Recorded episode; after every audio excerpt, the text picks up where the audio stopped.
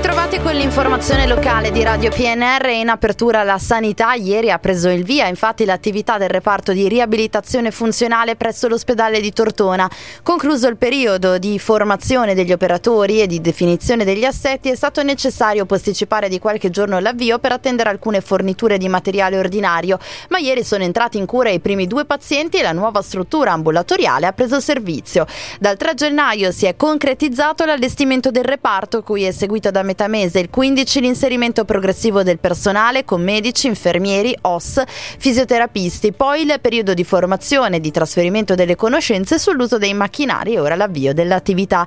Il rapporto tra pubblico e privati, quattro cooperative e società unite in associazione temporanea di impresa durerà nove anni e prevede un investimento di circa 52 milioni di euro, comprendendo anche la piattaforma ambulatoriale regolarmente attiva con il nuovo organico da metà gennaio e la fornitura di personale medico al pronto soccorso, anch'essa già in essere dal primo gennaio.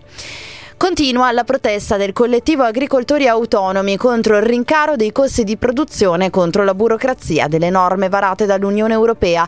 Anche ad Alessandria si svolgono manifestazioni di piazza. Ieri un gruppo di circa 200 agricoltori si è recato in Piazza Libertà di fronte alla prefettura per ribadire una serie di richieste dalla stabilità dei prezzi alla minore burocrazia. Una sfilata pacifica che comunque ha bloccato per alcuni minuti il traffico. Le forze di polizia hanno presidiato senza necessità di intervento intervento. Per domani è invece previsto il corteo dei trattori e potrebbero esserci disagi alla circolazione.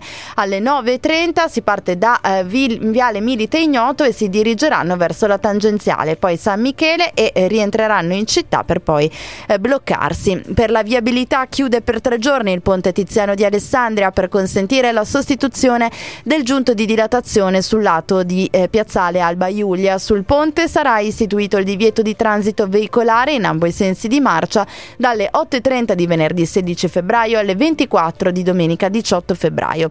Sarà invece mantenuta aperta al traffico la pista ciclopedonale alternativamente su uno dei lati a seconda dell'andamento del cantiere.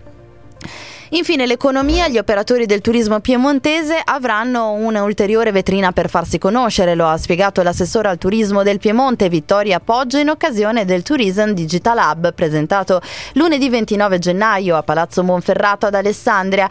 La regione ha deciso di aderire alla piattaforma per consentire agli operatori digitali e territoriali di ottenere la massima visibilità sotto il profilo dell'offerta turistica, culturale, artistica, naturalistica, agroalimentare, fieristica e sportiva sportiva.